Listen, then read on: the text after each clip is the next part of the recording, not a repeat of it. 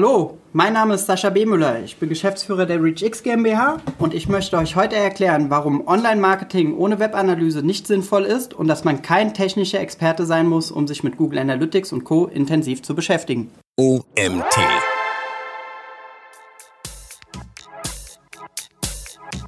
Und ähm, ich habe das jetzt nicht nur einmal in meiner Laufbahn erlebt, ähm, dass der Customer Support dann über den Webshop bestellt und in dem Moment äh, gehen die äh, Customer Support Mitarbeiter natürlich mit einem ganz anderen Nutzerverhalten auf die Seite, weil die wissen ganz genau, wonach sie suchen. Sie gehen sofort auf die Produkte, sie kaufen sie. Herzlich willkommen zum OMT Online Marketing Podcast mit Mario Jung.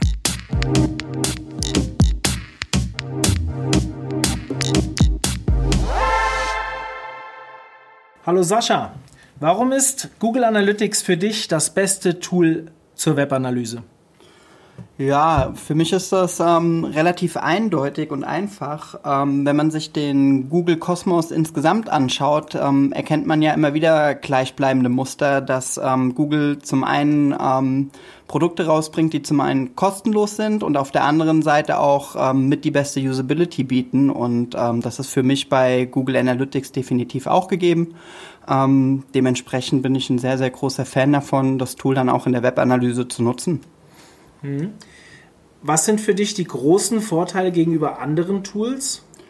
Ähm, ja, der große Vorteil liegt eigentlich auf der Hand, ähm, in dem Google Analytics ähm, sich sehr, sehr gut mit anderen Tools aus dem Google Kosmos verbindet. Sei es jetzt die Integration der Daten aus Google Ads, äh, sei es die Verbindung mit einem Google Tag Manager, um Events auf der Seite zu tracken und ähnliche Sachen. Ähm, sei es die Verknüpfung mit der Google Search Konsole. Ähm, und vor allem dann auch hinten raus, wenn ich Reportings erstellen möchte, ähm, mit dem Google Data Studio.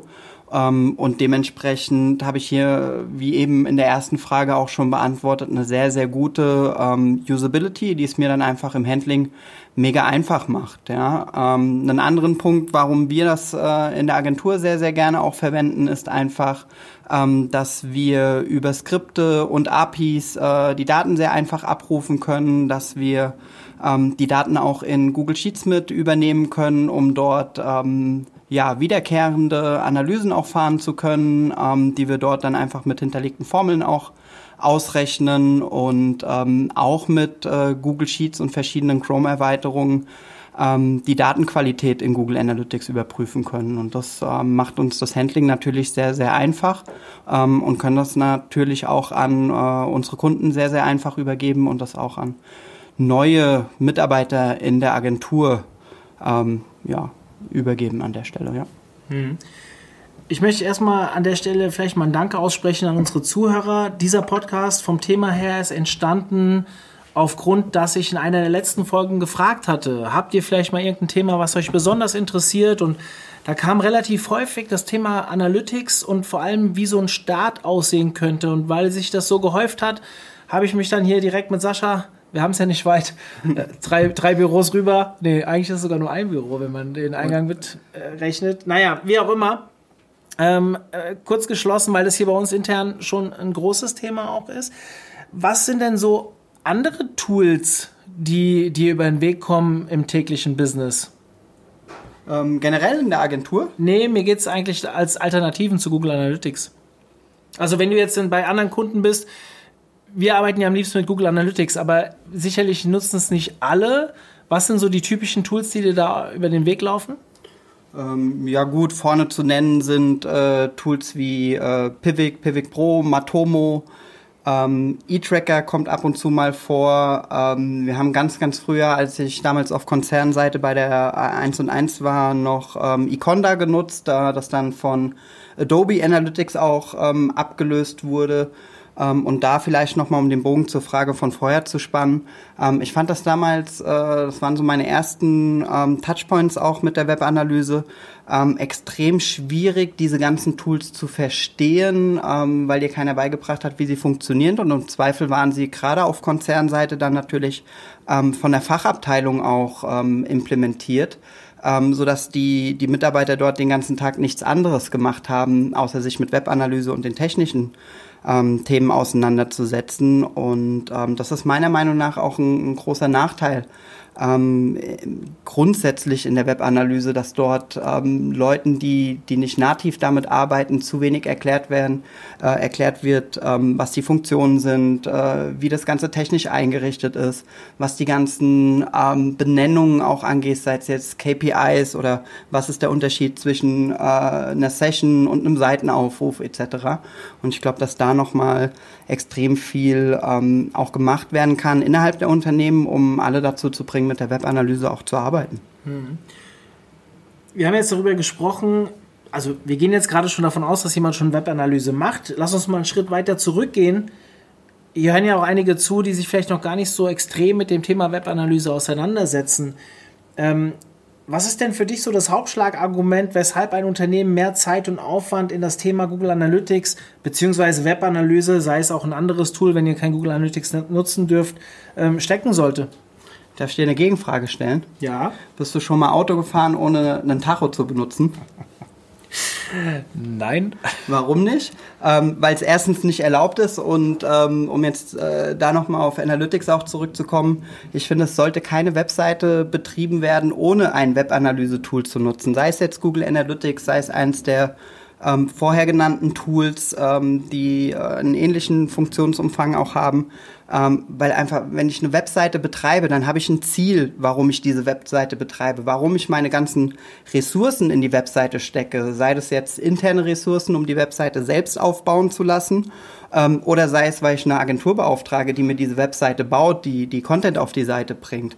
Ähm, das heißt, da geht Zeit und Geld rein und ähm, wir haben alle begrenzte Ressourcen und ich muss mir einfach Gedanken darüber machen, wie effektiv ist denn das Ganze. Und ähm, ich habe sehr, sehr oft auch die Diskussion, ähm, dass Kunden sagen, ja, wir haben nur eine Visitenkarte im Netz, ähm, ja, wir brauchen die Webseite nur, um ein paar Informationen darzustellen. Aber selbst das sind ja Ziele, die man messen kann im Sinne von, wie viele User kommen auf die Seite, wie lange bleiben sie dort, ähm, finden sie die richtigen Inhalte, über welche Kanäle kommen die Leute denn auf meine Seite, wo ich einfach so, so viele Sachen rauslesen kann ähm, die mir helfen, ähm, ja, mein, mein Business einfach besser zu verstehen und im Anschluss die notwendigen und richtigen Maßnahmen dann auch einzuleiten, um, äh, ich sage es immer ganz gerne, wir sind dann doch am Ende des Tages alle im Kapitalismus unterwegs, ähm, um dann mehr Umsatz auch zu machen und mein Geschäft nach vorne zu bringen. Ja. Mhm.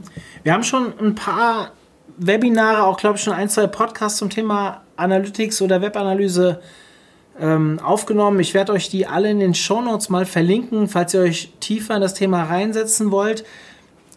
Grundsätzlich ist Google Analytics ja nicht Webanalyse alleine. Man hat ja noch andere Tools, mit denen man arbeiten kann, sollte, wie auch immer. Trotzdem spricht man immer davon, Analytics relativ einfach zu implementieren.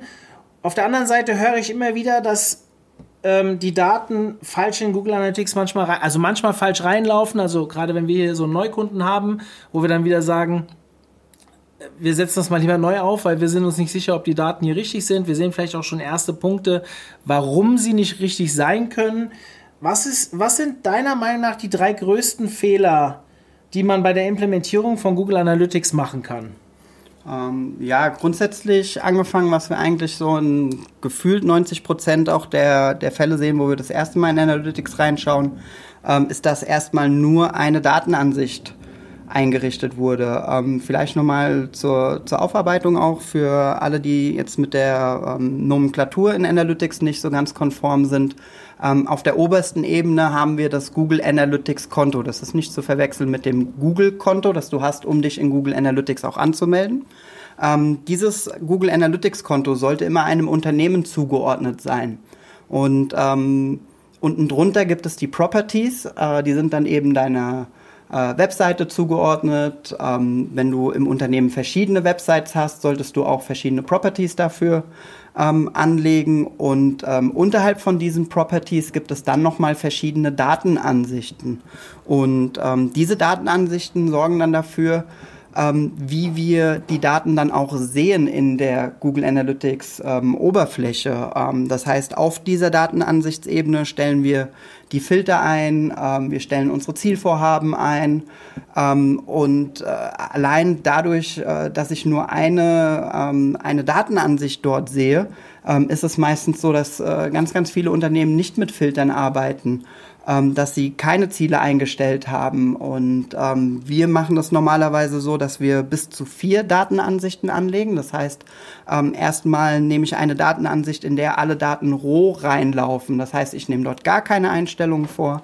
Ähm, ich äh, stelle keine Filter ein. Ähm, ich schließe keine Bots aus äh, in der Datenansicht, äh, die Google mittlerweile glücklicherweise seit ähm, ein paar Jahren auch äh, sehr gut selbst rausfiltert ähm, sondern ich habe hier immer wieder die Möglichkeit, ähm, wenn es in meiner ähm, Analysedatenansicht, äh, die wir gleich beschreiben werden, ähm, zu Problemen kommt, wenn ich die Daten dort nicht richtig nachvollziehen kann, kann ich immer in die Rohdatenansicht zurückgehen und weiß erstmal, ähm, welche Daten überhaupt in Google Analytics ankommen und ob der Fehler jetzt in der Implementierung liegt ähm, oder eben, dass die Daten ähm, nicht richtig in Google Analytics einlaufen. Ja. Dafür die Rohdatenansicht und dann eben äh, schon gerade angeteasert ähm, haben wir unsere Datenansicht, auf der wir wirklich analysieren.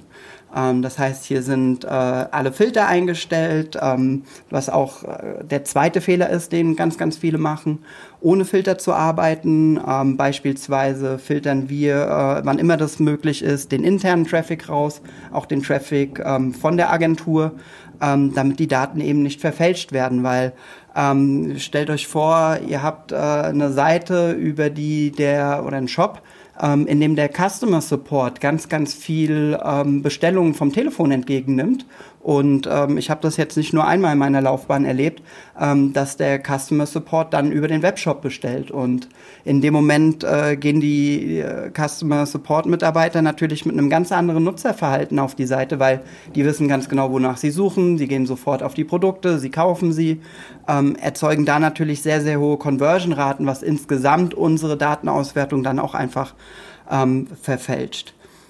Gut, ähm, jetzt habe ich irgendwie den zweiten Punkt vorweggenommen. Nochmal zurück zu den Datenansichten. Ähm, ich gehe dann ganz gerne hin und äh, mache nochmal eine Datenansicht eben nur für den internen Traffic auf, um äh, zum einen zu überprüfen, dass dieser Filter auch funktioniert. Das heißt, in der Analyse filtere ich alle Daten ähm, vom internen Traffic heraus. Ähm, und in der Datenansicht schließe ich eben nur diese Daten ein. Das ist quasi genau der umgekehrte Filter. Und ähm, dann empfehle ich immer noch eine vierte Datenansicht mit anzulegen. Das ist die sogenannte Testdatenansicht. Ähm, hier stellen wir neue Filter ein, neue Einstellungen ein und schauen erstmal, ähm, wie sich diese Daten auswirken oder wie die Daten verändert werden, wenn dieser Filter eingestellt ist, um sicherzugehen, dass unsere Analysedatenansicht, mit der wir auch wirklich arbeiten wollen, ähm, dann nicht durch eine Fehleinstellung auch verfälscht wird ähm, weil das sollte man dazu sagen, sobald ein Filter gesetzt wird, kommen diese Daten auch nicht mehr in die Datenansicht rein. Die sind dann also quasi verloren. Ähm, und dann ist es immer schade, wenn man äh, durch eine falsche Einstellung die Daten verfälscht hat und äh, ja, dann rückblickend auch ähm, die Daten nicht mehr zurückbekommt. Gut. Ähm, also nochmal zusammenfassend, der erste Fehler, Verwendung von nur einer Datenansicht. Ähm, der zweite Fehler, eben die Arbeit ohne Filter. Ähm, und zuletzt, äh, was uns auch immer wieder über den Weg läuft, ist das Thema, dass ähm, die Tracking-Codes ähm, teilweise mehrfach implementiert wurden. Zum einen, weil es vielleicht in WordPress mit einem Plugin passiert ist, äh, früher es direkt ins Template reingeschrieben wurde und äh, bei einer Überarbeitung eben vergessen wurde, das auszumerzen. Oder was in den letzten Jahren natürlich sehr, sehr oft hinzukommt, ist, dass jemand den Tracking-Code über den Quellcode eingebaut hat und zusätzlich noch den Google Tag Manager nachträglich eingebaut hat. Und äh, in beiden Versionen ist eben Google Analytics implementiert und das führt einfach äh, dazu, dass ähm, wir doppelte, die doppelte Anzahl an äh, Seitenaufrufen auch haben und ähm, eben auch, dass äh, zum einen die äh, Absprungrate auf bis zu 0% runterfallen kann, weil äh, immer in dem Moment ähm, die Seite offiziell laut Google Analytics zweimal abgerufen wird und ähm, das schon die Definition von der, von der Absprungrate ist, dass eben eine, eine zweite User-Interaktion stattgefunden hat, beziehungsweise eine zweite Seite aufgerufen wird und dann ist durch einen technischen Fehler einfach auch die Absprungrate ruiniert. Ja, das sind so ähm, die drei häufigsten, aus meiner Sicht auch wichtigsten äh, Punkte. Und ähm, ich glaube, wir könnten da noch relativ weite, lang, äh, lange weiterreden. Ähm, da finden wir noch ganz, ganz viele Sachen. Aber ähm, das sind die Sachen, wenn ihr die bei einer Implementierung berücksichtigt, wo ihr schon ähm, eine große Prozentzahl ähm, der wichtigen Punkte dann auch umgesetzt habt. Und mal so ein Gefühl dafür, wie viele, wie oft passiert sowas? Zu oft. Also gefühlt äh, wirklich, ich übertreibe nicht. Ähm, wir haben da jetzt hunderte Accounts auch die letzten Jahre durchgeschaut. Ähm, wenn ich sage, dass zehn Prozent das, äh, diese drei Punkte richtig umgesetzt haben, dann ist es viel aus meiner Sicht. Okay, ah, ich habe hab erst gedacht, du meinst zehn Prozent, die es falsch gemacht haben. Nein, es sind zehn Prozent, die es richtig gemacht haben. Okay, ähm, wenn ich dann an dem Punkt bin, ich habe jetzt Analytics installiert, ich habe vielleicht auch damit schon eine Zeit lang gearbeitet, denke, es war richtig. Jetzt bin ich an dem Punkt, hm, ich habe jetzt zum Sascha zugehört und jetzt bin ich gerade ein bisschen verunsichert. Wie finde ich denn heraus, dass meine Daten auch falsch oder richtig gesammelt werden? Gibt es da irgendwelche Tools, die das hinterfragen können? Ja, also wenn du ein bisschen, bisschen Vorwissen hast, gibt es ein paar Tools, die dir helfen können. Das ist zum einen der Google Tag Assistant. Das ist eine äh, Google Chrome Browser-Erweiterung, die dir erstmal anzeigt, ähm, welche Tags ähm, von Google implementiert sind. Ähm, das ist zum einen Google Analytics würde dir angezeigt werden, ähm, der Tag Manager wird dir angezeigt, Google AdWords Conversion Tracking wird dir angezeigt.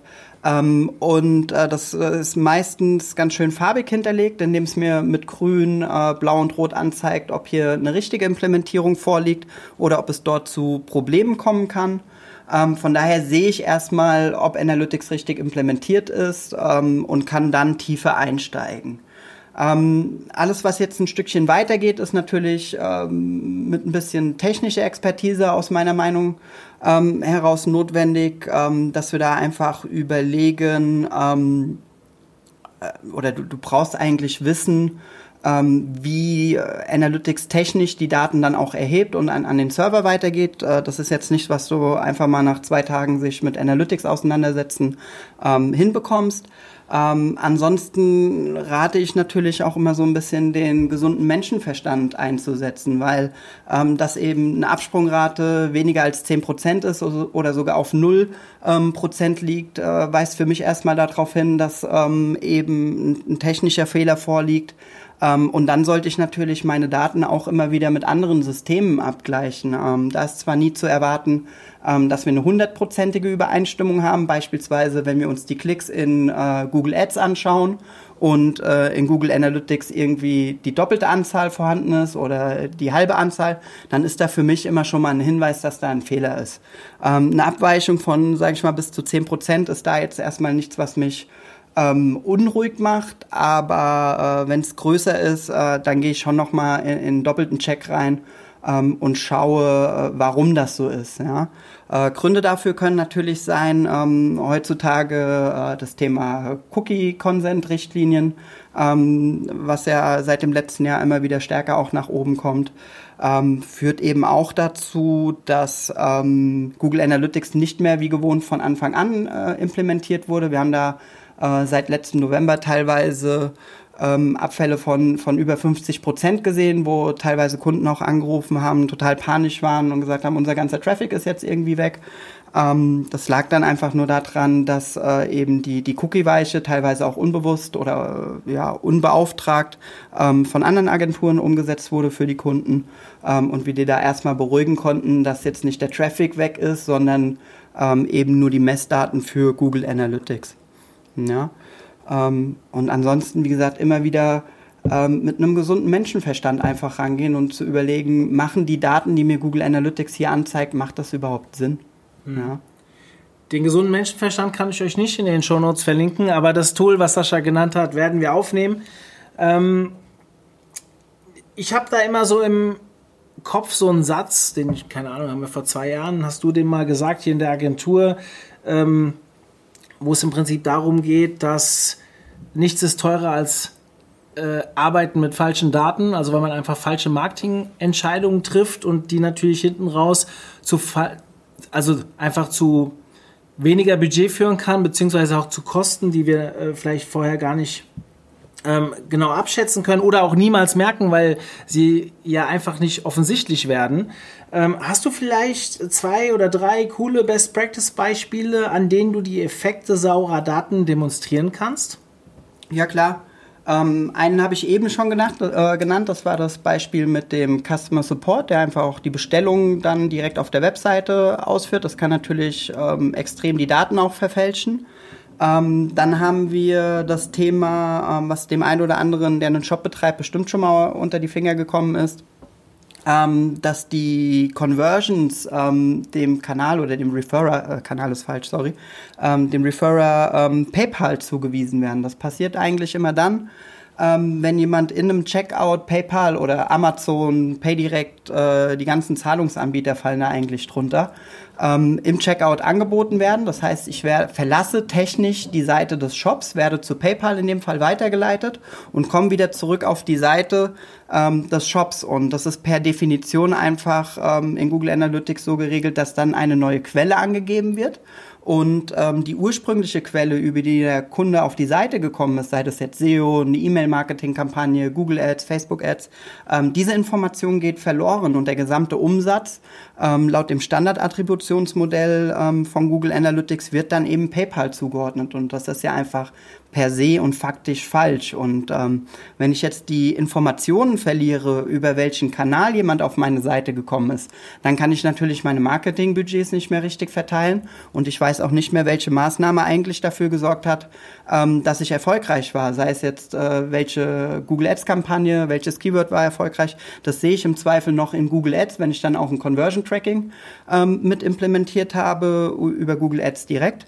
Ähm, oder äh, ja, auch für, für E-Mail-Marketing-Kampagnen. Ähm, ihr verschickt ja über den UNT auch äh, etliche äh, Newsletter die Woche, habe ich mir erzählen lassen.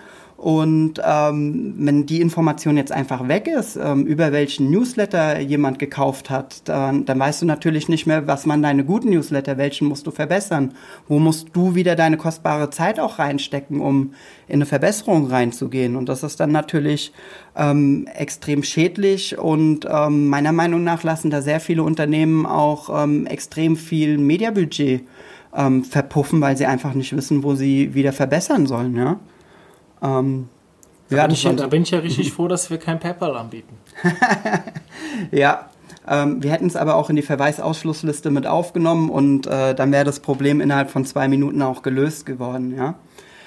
Gut, ähm, ansonsten vielleicht noch äh, ein Beispiel, was wir mal ähm, bei einem alten Kunden von uns hatten. Ähm, dort wurde ein äh, Relaunch auch durchgeführt und nach dem Relaunch ähm, gab es einen Pop-up-Banner, der die Kunden gefragt hat, bist du ein B2C-Kunde oder ein B2B-Kunde, weil dann ähm, die Preise auch in Brutto oder in Netto dargestellt wurden.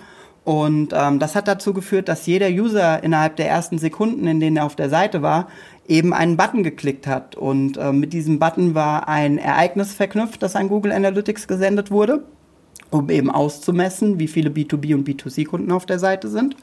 Ähm, und dieser Klick war fälschlicherweise als äh, User-Interaktion definiert. Das heißt, das Klicken von einem Button, auch wenn ich keine neue Seite aufrufe, hat dazu geführt, dass äh, Google Analytics hier eine User-Interaktion wahrgenommen hat. Und äh, dadurch ging eben auch äh, die Absprungrate auf 0% nach unten. Ja, jetzt ist ähm, vielleicht dazu zu sagen, ähm, das ist immer so ein, so ein äh, Lieblingsthema von mir. Die Absprungrate ist natürlich nicht äh, die ultimative KPI, auf Basis deren ich äh, optimieren sollte. Und äh, ich sollte die Absprungrate auch immer segmentiert nach der Landingpage, nach den verschiedenen ähm, Kanälen, über die jemand auf die Seite kommen kann, ähm, im Detail analysieren und nie den Fehler machen, das über alle User, über alle äh, Landingpages hinweg zu machen, weil, weil die Intention, ähm, mit der jemand auf die Seite kommt, natürlich total variiert. Ähm, aber trotzdem äh, wird uns dann die Möglichkeit genommen, wenn die per se auf 0%, äh, 0 gesetzt wird, zu analysieren, wo denn verhältnismäßig viele User abspringen und warum sie das machen und ob das ein Problem ist. Mhm. Haben wir noch was?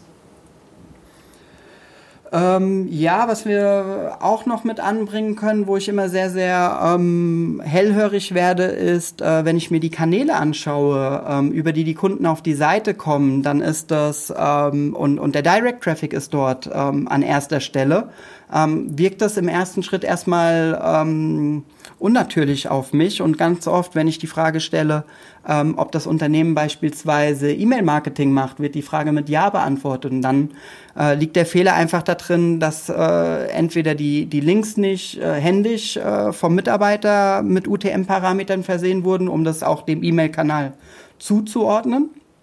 Ähm, oder mittlerweile Tools wie äh, HubSpot, Cleverreach, Mailchimp etc. haben eigentlich die Einstellung, ähm, oftmals auch nur durch das Setzen von einem Haken, ähm, diese UTM-Parameter in die Links der E-Mails mit reinzusetzen um dann Analytics auch zu zeigen, dass hier äh, der, der Traffic über E-Mail-Kampagnen zustande kam und dann können wir auch auslesen, über welche Kampagne, über welche Newsletter und über welchen Link im Extremfall in diesem Newsletter jemand auf die Seite gekommen ist. Ähm, und äh, ja, dementsprechend ähm, immer mal gucken, ähm, wie die Verteilung auch ist innerhalb der einzelnen Kanäle. Wie gesagt, wenn Direct Traffic ganz, ganz oben ist, ähm, ist das eigentlich immer ein Hinweis dafür, dass irgendwo im Tracking was auch nicht stimmt. Hm. Also ich kann mich auch noch ein paar andere Beispiele erinnern, wirklich krasse Sachen, wo man sagt, im Nachgang, da haben wir mit einfachen Maßnahmen so viel Geld gespart, beziehungsweise mehr an Performance bekommen. Ich erinnere mich dumpf mal dran, ein Kunde, der AdWords selbst geschaltet hatte und keine Ahnung, 5000 Euro Mediabudget hatte und äh, 70 Prozent ging auf die mobilen Anzeigen, aber der Anbieter hatte damals noch keine mobile Seite und hatte da wirklich 0 Euro Umsatz mit den mobilen Anzeigen. Und als wir das umgestellt hatten, einfach nicht mehr mobil auszuspielen, war halt auf einmal ein Boost von, keine Ahnung, 300 Prozent da.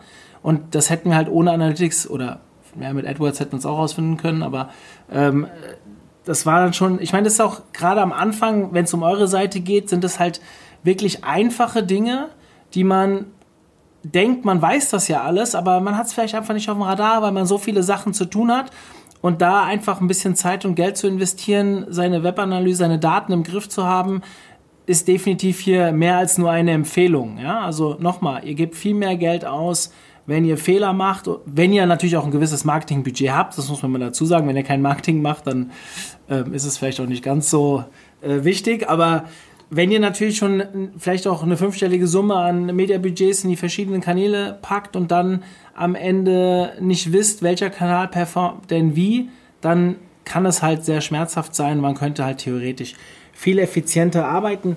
Sascha, wenn man sich jetzt noch mehr in dieses Thema reinsetzen will, ich habe ja eben schon gesagt, wir haben sehr viele Webinare und noch einen Podcast, wir haben auch eine Themenwelt, die kann ich auch mal verlinken in den Show Notes, wo wir ziemlich viel zu dem Thema schon haben. A, Webanalyse, wir haben auch eine Themenwelt zum Thema Google Analytics. Aber da gibt es ja da draußen so ein paar Leute, die sich sehr intensiv mit dem Thema beschäftigen. Du bist jetzt auch auf LinkedIn, also alle Sascha auf LinkedIn folgen. Aber wem würdest du noch so empfehlen? Wer führt einen Blog? Beziehungsweise mit wem sollte man sich auseinandersetzen, wenn man an dem Thema dranbleiben will? Ja, ähm, gute Frage, weil ich wollte dich eigentlich äh, eben schon ergänzen und so ein bisschen ein Plädoyer dafür halten, ähm, dass man sich generell, auch wenn man nicht so der technisch versierteste Marketer da draußen ist, ähm, doch ein bisschen intensiver mit äh, der Webanalyse, sei es mit Google Analytics oder anderen Tools, ähm, auseinandersetzt. Weil ich glaube, wenn man sich mal so ein, zwei Tage freischaufeln kann, um sich in Ruhe in das Thema einzulesen oder auch mal in, in ein Seminar geht. Äh, so habe ich das damals gemacht. Das war ehrlich gesagt auch das einzige Seminar, was ich mal besucht habe. Ähm, zwei Tage Analytics äh, damals ähm, auch zu lernen. Ähm, dann kriegt man schon sehr, sehr viel mit auf dem Weg. Und ähm, ich kann das total verstehen, dass die Leute, wenn sie das erste Mal in Google Analytics reinschauen, ähm, total überwältigt sind ähm, von den vielen Berichten, die dort zu sehen sind, äh, gar nicht so viel anfangen können mit den ganzen KPIs, die angezeigt werden, ähm, was der Unterschied zwischen einer Dimension und ähm, äh, einem Messwert auch an der Stelle und was bedeuten die eigentlich alles im Detail. Ähm, dementsprechend ähm, ist es aber im Google Analytics Kosmos total einfach, sich zu informieren, weil ich muss erstmal im ersten Schritt nur auf YouTube gehen äh, und mein Problem eingeben. Ich kann äh, sehr, sehr viel googeln Ähm, was ich definitiv empfehlen kann, äh, sind äh, Kanäle wie die Measure School. Äh, das ist ein äh, betrieben auch von von einem Deutschen, leider in englischer Sprache für die, die ja also doof eigentlich nur für die, die nicht so flüssig in Englisch sind, aber auch dort sehr sehr gut mit Videos, sehr einfach auch erklärt, ähm, in sehr kleinteiligen Videos auch teilweise erklärt, ähm, wie ein Tracking funktioniert, wie ich ein Google AdWords Tracking einbauen kann ähm, wie ich messen kann, welche Buttons bei mir auf der Seite geklickt werden mit dem Google Tag Manager ähm, etc. Und ähm, dementsprechend auch heute noch, wenn ich mal ein Problem habe, finde ich eigentlich zu allen Sachen ähm, eine sehr, sehr gute Dokumentation auch bei Google. Ähm, über diverseste Blogs, ähm, wer da so ein Vorreiter ist und ein bisschen äh, sich ins, Te nee, Simon Ahaba ist an der Stelle ein Vorreiter und wer sich ähm, tiefer mit diesen technischen Themen auch ein bisschen auseinandersetzen möchte, ähm, sollte definitiv ihm folgen, sei es auf Twitter, LinkedIn oder über seinen eigenen Blog. Ähm, sehr, sehr inspirierende Themen immer wieder dabei. Und ähm, was ich jetzt auch super finde, ähm, sind die, ähm, weiß nicht, ob du es kennst, kennst du die Measure Camps? Ja ähm, die auch, äh, glaube mittlerweile gab es eins in Berlin, wo ich vor zwei Jahren mal zu Besuch war. Das sind äh, kostenlose ähm, Konferenzen oder eigentlich sind es, äh, hier, wie heißen diese Konferenzen, wo du morgens dein Barcamps. Thema... An Barcamps, genau, das Wort habe ich gesucht. Ähm, eine super coole, offene Community, wo wirklich, äh, wenn du nach London fährst, auch das Who is Who der, der Webanalyse zu treffen ist. Total offene Leute, die sich mega gut austauschen ähm, und, und da einfach auch mal den Speakern folgen. Ähm, Twitter ist da immer ein sehr, sehr guter und beliebter Kanal von mir, um äh, Input zu sammeln. Und ehrlich gesagt bin ich mittlerweile manchmal ein paar Monate nicht mehr auf Twitter unterwegs, weil ich irgendwie Angst habe, da jedes Mal neuen Input zu finden und eh nicht Zeit habe, den umzusetzen. Ähm, von daher ein sehr, sehr guter Anlaufkanal auch, ähm, um sich über Hashtags etc. Ähm, da die, die wichtigsten Informationen rund um die Webanalyse ähm, dann auch rauszusuchen. Mhm. Du hast jetzt schon eine Konferenz angesprochen mit dem Measure Camp. Ähm, ich kann euch sagen, Sascha kommt immer mit strahlenden Augen zurück, wenn er äh, dort war, vor allem in London. Es hat nichts mit dem Londoner Nachtleben zu tun, sondern tatsächlich mit den Inhalten. Zu viele Ideen dann auf einmal, die dann auch wahrscheinlich nicht alle umgesetzt werden können. Aber das Schöne ist, es ist nicht nur für High-End Analytics-Nutzer, sondern auch für die, die starten, Klar, da ist nicht jeder, äh, jeder Vortrag äh, äh, geeignet, aber man kann, kommt dort ein bisschen in die Community rein. Und wenn ihr schon in der Online-Marketing-Community ein bisschen unterwegs seid, dann wisst ihr, dass die Leute gerne Informationen teilen und man sich auch so ein Netzwerk aufbauen kann, ähm, um einfach dann auch seine Probleme zu lösen. Ähm, ich habe noch eine andere Konferenz, Analytics Summit, war ich noch nie. Hast du eine Empfehlung, dahin zu gehen? Ist das zu weit, zu viel? In Hamburg, glaube ich. In Hamburg ist die, ja, ich glaube, war ich zweimal, dreimal da. Ähm, eine sehr, sehr cool aufgebaute Konferenz auch. Ähm, Wer es ein bisschen mehr, meiner Meinung nach, hands-on mag, äh, geht so ein bisschen in die Measure Camp-Ecke. Ähm, wobei, äh, sage ich mal, der Analytics Summit in äh, Hamburg auch super Speaker von äh, Google teilweise direkt immer wieder vor Ort hat. Aber das ist für mich immer noch so ein bisschen eins höher auf der Metaebene. Ähm, was nicht heißt, dass du da gar keine Hands-on-Themen findest. Und an sich äh, die Konferenz super gut organisiert. Ähm, Im Curio-Haus, glaube ich, in Hamburg sehr, sehr coole und schöne Location. Auch dort äh, sehr, sehr offenes Publikum. Äh, man kommt super leicht mit den Leuten ins Gespräch. Du hast äh, eine, eine After-Veranstaltung, wo du, wo du extrem leicht mit Leuten in Kontakt kommst, die äh, alle am selben Thema ähm, interessiert sind, äh, die man immer wieder Fragen äh, stellen kann und, und hilfsbereit beantwortet werden. Von daher ähm, sicherlich auch äh, eine coole Variante. Das Gute an den Measure Camps ist halt, die sind umsonst, ja. Mhm. Jetzt haben wir so viel Werbung für andere Konferenzen gemacht. Ich will gar nicht für den UMT Werbung machen, aber du gibst bei uns ja auch ein Seminar. Ähm, das ist für Einsteiger, oder? Ja, definitiv für Einsteiger. Ähm, das ist auch so angelegt, dass wir ähm, quasi die Punkte, die wir heute auch besprechen, äh, alle mal im Einzelnen durchgehen. Ähm, wir gucken uns alle Funktionen in Google Analytics an, die man da so äh, auf Konto, Property und Datenansichtsebene einstellen kann. Ähm, die Teilnehmer können mit ihrem eigenen Konto dann auch vorbeikommen, ähm, dass wir uns dann mal anschauen und äh, eben auch sicherstellen, dass das am Ende des Tages so aufgesetzt ist, dass die Daten da äh, richtig reinlaufen und wir uns vor allem auch auf die Daten verlassen können, weil das kann ich euch aus eigener Erfahrung noch von meiner Konzernseite berichten. Da gab es dann drei, vier verschiedene Tools und immer wenn ein Produktmanager ähm, ein Ergebnis haben wollte, dann hat er gesagt, naja, die Daten aus dem Analytics-Tool sind ja auch nicht richtig, ähm, weil fünf verschiedene Quellen hast du irgendwie sechs verschiedene Zahlen. Und ähm, ja, das schauen wir uns in, in, im Seminar dann auch gemeinsam an. Und äh, danach solltet ihr zumindest wissen, wo ihr ähm, in Google Analytics nachschauen müsst, um die Fragen beantwortet zu bekommen, die euch im Alltagsgeschäft dann auch unter den Zähnen brennen oder den, unter den Nägeln brennen, sagt man. Gell? Ich habe es in letzter Zeit nicht so mit, mit deutschen Sprichwörtern. ähm, ja, wen das interessiert, dann hört der Werbemodus aber auch hier auf. Äh, 15.09. das nächste Mal hier bei uns im OMT-Office, Nähe Frankfurt. Also wer Bock hat, Plätze sind noch da. Wir haben das erst gerade vor kurzem online gestellt. Also ähm, da haben wir jetzt äh, noch keinen Druck, auch wenn ich jetzt hier wahrscheinlich mit äh, künstlicher Verknappung äh, mehr äh, Interessenten gewinnen würde, will ich hier mit offenen Karten spielen. Es gibt aktuell Plätze, wenn ihr Bock drauf habt. 15.09. in Frankfurt. Ja, cool. Das war ein guter Einblick. Wir haben, wie gesagt, in den Shownotes eine Menge weiterführende Literatur. Wer sich da ein bisschen mit beschäftigen will und wer wirklich damit nicht zurechtkommt, soll heißen, ähm, vielleicht erstmal nochmal so ein bisschen Hilfe braucht, wo er anfangen soll und so weiter, dann könnt ihr mich natürlich auch anschreiben, mario.omt.de. Ich helfe euch da gerne und gebe euch die richtige Literatur an die Hand. Sascha, vielen lieben Dank für deine Zeit. Ja, danke für die Einladung. Und ja, wir hören uns dann hoffentlich nächsten Montag wieder. Ach so, eine Sache noch.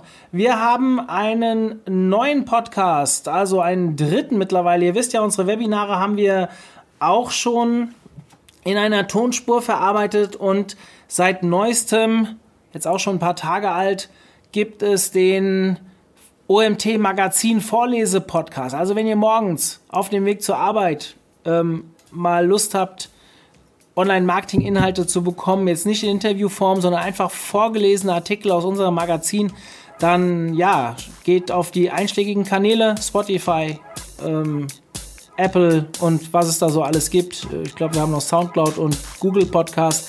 Dann ähm, könnt ihr den natürlich abonnieren und ja, könnt euch die Zeit vertreiben, wenn ihr auf dem Weg zur Arbeit seid mit nützlichen Inhalten. In diesem Sinne, wir sind raus. Euch eine schöne Woche und bis nächste Woche dann zur nächsten Folge. Ciao. Ciao. Zum Abschluss der heutigen Folge habe ich noch ein Anliegen.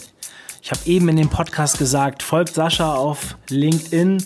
Und wenn ihr unsere Webinare ein bisschen verfolgt, beziehungsweise meine Wenigkeit, dann wisst ihr, dass ich gerade versuche, meine eigene Präsenz auf LinkedIn zu stärken und wirklich coole Informationen rauszuhauen. Ich mache sehr viele Beiträge, wo ich auch Daten des OMTs aus unserem täglichen Marketing veröffentliche.